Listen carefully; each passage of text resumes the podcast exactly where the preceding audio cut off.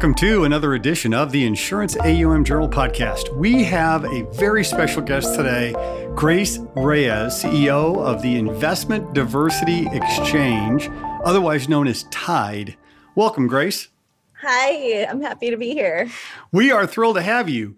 Your business connects and engages what I would call the movers and shakers in this business to promote diversity and inclusion in the investment industry right? Your background is finance. You have a lot of relationships. I think you're like a mega power networker, at least the way that I I view you. You've been all over the place. We're thrilled to have you. Let's talk about what is Tide. Well, so Tide was just launched last year in January 2020, and we gained so much traction in a short amount of time because we got the support of the most high profile asset owners in the industry and very well respected managers. So when you combine that with our Rockstar Advisory Board and a network that wants to help amplify our mission, just like yourself, we became a strong force to spark change. And so, yeah, we connect movers and shakers to promote diversity and inclusion. And last year we did this through a conference. It was supposed to be in person, but because of COVID, we shifted to digital. And I think because of our digital presence and our quick pivot, we were able to capture that market fairly quickly and do well.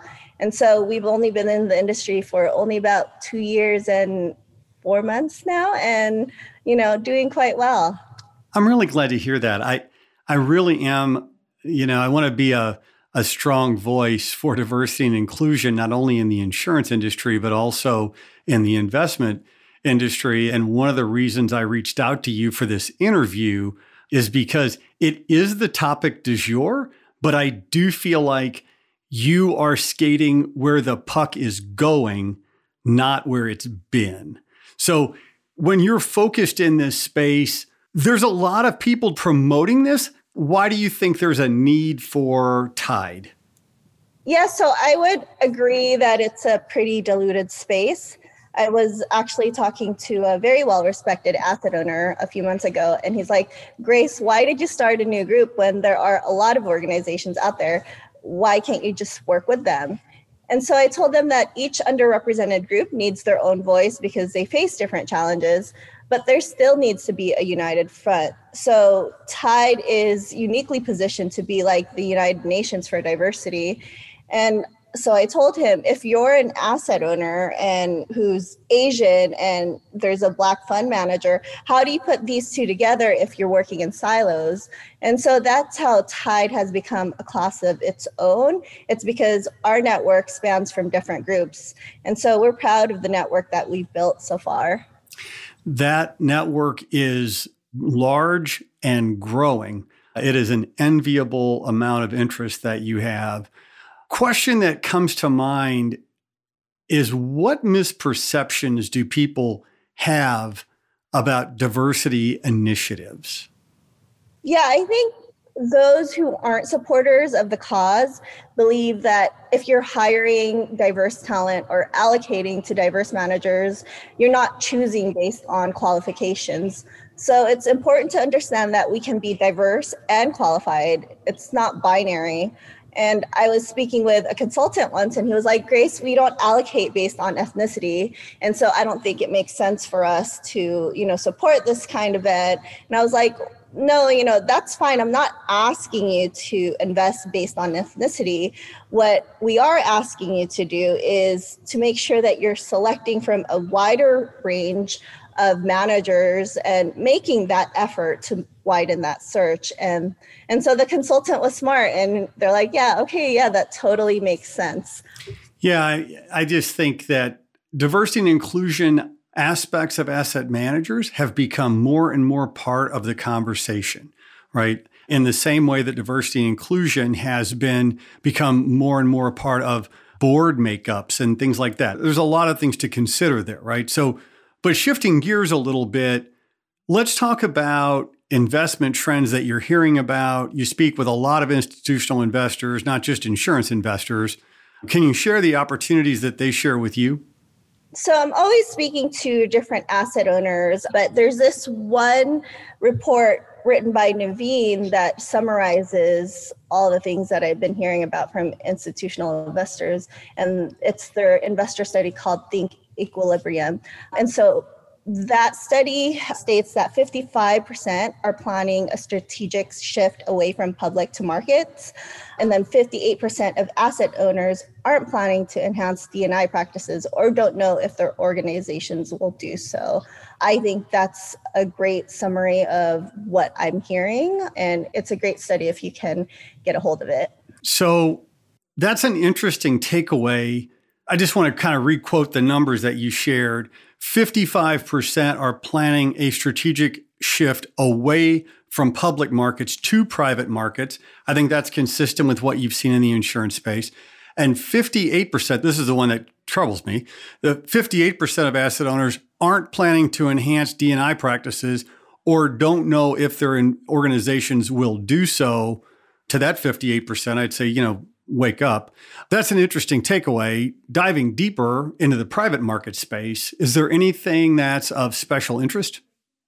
Yeah, and actually, so before I go into the private market space, I wanted to address the 58% about the D&I not knowing what they're going to do. And so I think that's why there's a need for Tide because you know, again, there's all these initiatives, but yet there's still asset owners that aren't planning to enhance their D&I practice. So those are the people that we want to get in front of, and those are the people that we'd like to, you know, have conversations with about the importance and the benefits of D&I. And so, yeah, and so private credit is in vogue. For instance, there are a lot of funds in our network that are all private credit but they have different flavors and have array of strategies and they're getting a lot of traction. And that's because of the sustained period of low interest rates which makes private capital and distressed debt more attractive. And so for the insurance industry these kinds of investments match nicely with their liabilities in terms of maturity and interest rate risk, including managing duration, liquidity requirements, and overall risk appetite or volatility tolerance. So you are on LinkedIn, not a little bit. You're like, I'm so envious of you and the way that you are so well versed on LinkedIn. And you're always seen with people like Scott Chan, who is, of course, the deputy CIO at CalSTRS, or Ed Fong, who is senior managing director at UC Regents. People who are extremely elusive, hard to get in front of, and yet there you are in front of these movers and shakers. I love that term. What's your secret? How do funds in the industry get in front of people like that? And what's your advice? Well, it helped that Scott Chan was my neighbor when I lived in California. And perhaps that's one of the things I miss about most about California are people like Scott and Edmund who I can text and be like, hey, let's meet for drinks, 5 p.m., corner bar. And so I have built up my network over a time span of over 10 years. And so one thing I would say is relationships aren't built overnight you know for me getting to know the person and establishing a relationship comes first and foremost and asking for the business only if it's win-win comes later. And so look i get that we're in the business of doing business but don't be so transactional. You know don't diminish those that are not in power now just because they can't help you because you know what those same people will be in power soon. And I think Tide's network is in that sweet spot. We know those people in power now and those who will be in power soon enough. And I certainly didn't have this powerful network when I first started in finance, but I built it over time. So I would say you would have to be patient. And at the end of the day, you have to invest in building relationships. Yeah. And I mean, we say it all the time, right? This is a relationship business. And it is in this industry really a relationship business because most searches are not done through consultants, they're done directly with asset managers. Those relationships do take years and years to build over time. There's a lot of trust, and it's a very personal relationship. And my experience, and I think yours too, is that when you get in front of people, the majority of them want to help, right? If given the opportunity to help, and we're working on a, a, large educational initiative that's similar. in that it's not a transactional thing. In some ways, it is a longer run initiative, and in some ways, it's a give back initiative, right? And that's why I think the diversity and inclusion activities that you do that is central to Tide are so important, which is a perfect segue into your marquee event, which is coming up. You've built a amazing network and a speaker lineup that is enviable. It's called Tide Spark, right? What can you tell me about Tide Spark? So, Tide Spark is our marquee event. And, you know, I agree with everyone that virtual events will never be as good as in-person event. However, you know, let's take a look at the advertising industry, take a step away from investment for a while. It's estimated that companies will spend 650 billion in advertising and companies spend so much on advertising because they want you to be familiar with their brand because if you're familiar with their brand, they're increasing the chances of you selecting their brand. And so that's why Insurance AUM Journal is a good platform, right? Um, we hope. So, we we hope, Grace. We we pray every day. Trust me.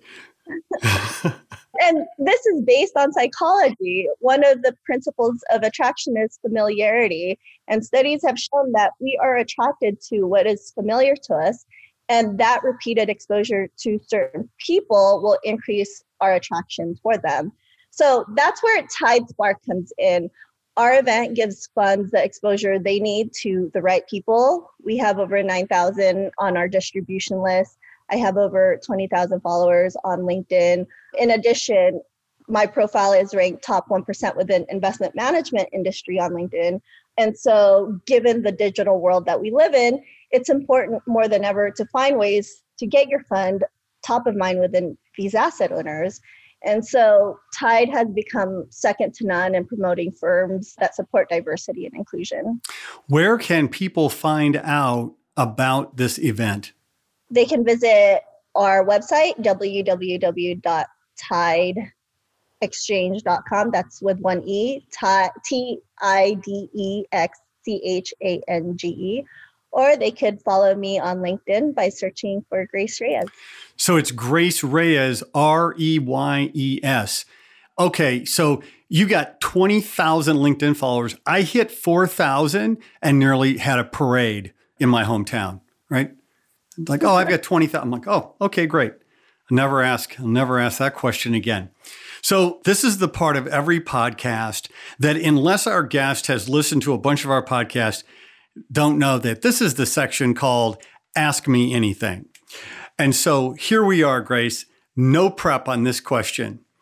Your graduation day from college, regardless of what festivities may have occurred before, you are looking bright eyed and bushy tailed in your cap and gown.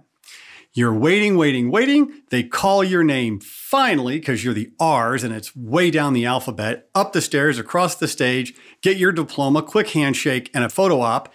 Down the stairs you go. And you run smack into Grace Reyes today. What do you tell your 21 year old self? Wow, that's a tough question. That's a good one, isn't it? that is a good one. that's a good one. So what do you think? What would you tell your 21-year-old self? After after all the things that you've been through, you come at this from a unique perspective, right? I've never answered this question myself. And I grew up in rural Missouri. I was a first generation college student. I didn't know anything. My grandfather went to eighth grade, right? I didn't understand anything about this industry. And I, I, didn't know this industry existed, right? And that's not an ethnicity thing, that's an exposure thing. And when I teach, I've got students whose names aren't Smith and Jones who are really talented that aren't aware of these opportunities. And it's not for a lack of trying, it's not for a lack of effort or anything else. They just aren't aware of it. Right. And so I think what I would tell my 21 year old self is to take a lot of risk because I was playing it safe because you know, that was a solid job. That's what, you know, right? But for a 21 year old kid today that's, you know, facing the DNI issues of the day, that's a different thing, right? my first exposure, this one's a funny story, I think. My first exposure to private equity was Pretty Woman, you know, watching. Um, yeah. I'm like, how is, instead of like, you know, wanting to have Julia Roberts' life and being like, you know, given all these gifts, I'm like, how can I be more like Richard Gere? Like, exactly. how did he become so rich? Um, so yeah, I didn't have exposure to private equity growing up, except for that. And you know, I would say if I were to go back to my, you know, whenever I finish college at UCLA, I would say, you know, just continue to be true to yourself and be authentic. Yeah, I, I think being true and sticking to your values is really important. And I think that's really what has helped me get through these few challenging years. But now I think, you know, everything's looking up and all that hard work and all those challenges are finally paying off. So I'm quite excited for the future. I love your answer. It's so authentic, right? But it is from the bottom of my heart, what you're doing is so important. Nobody does it better than you do. You are a force. It and it is you. I mean, you are a force. I could take the same mailing list that you've got and I couldn't begin to do what you've done. So I really wanted to have you on. I really appreciate you taking the time out of your schedule. And I, I really applaud your efforts. For anybody who doesn't know what Tide is, and that's the Tide Exchange with one E, T I D E X C H A N G E dot com. If you don't know, now you know. Grace Reyes, thanks for being on. Thanks for having me. This is the Insurance AUM Journal podcast. You can find us on all the major platforms. If you like us, please follow us. We're available on LinkedIn as well and on our website. If you have ideas for podcasts, please email us at podcast at insuranceaum.com. My name is Stuart Foley, and this is the Insurance AUM Journal podcast.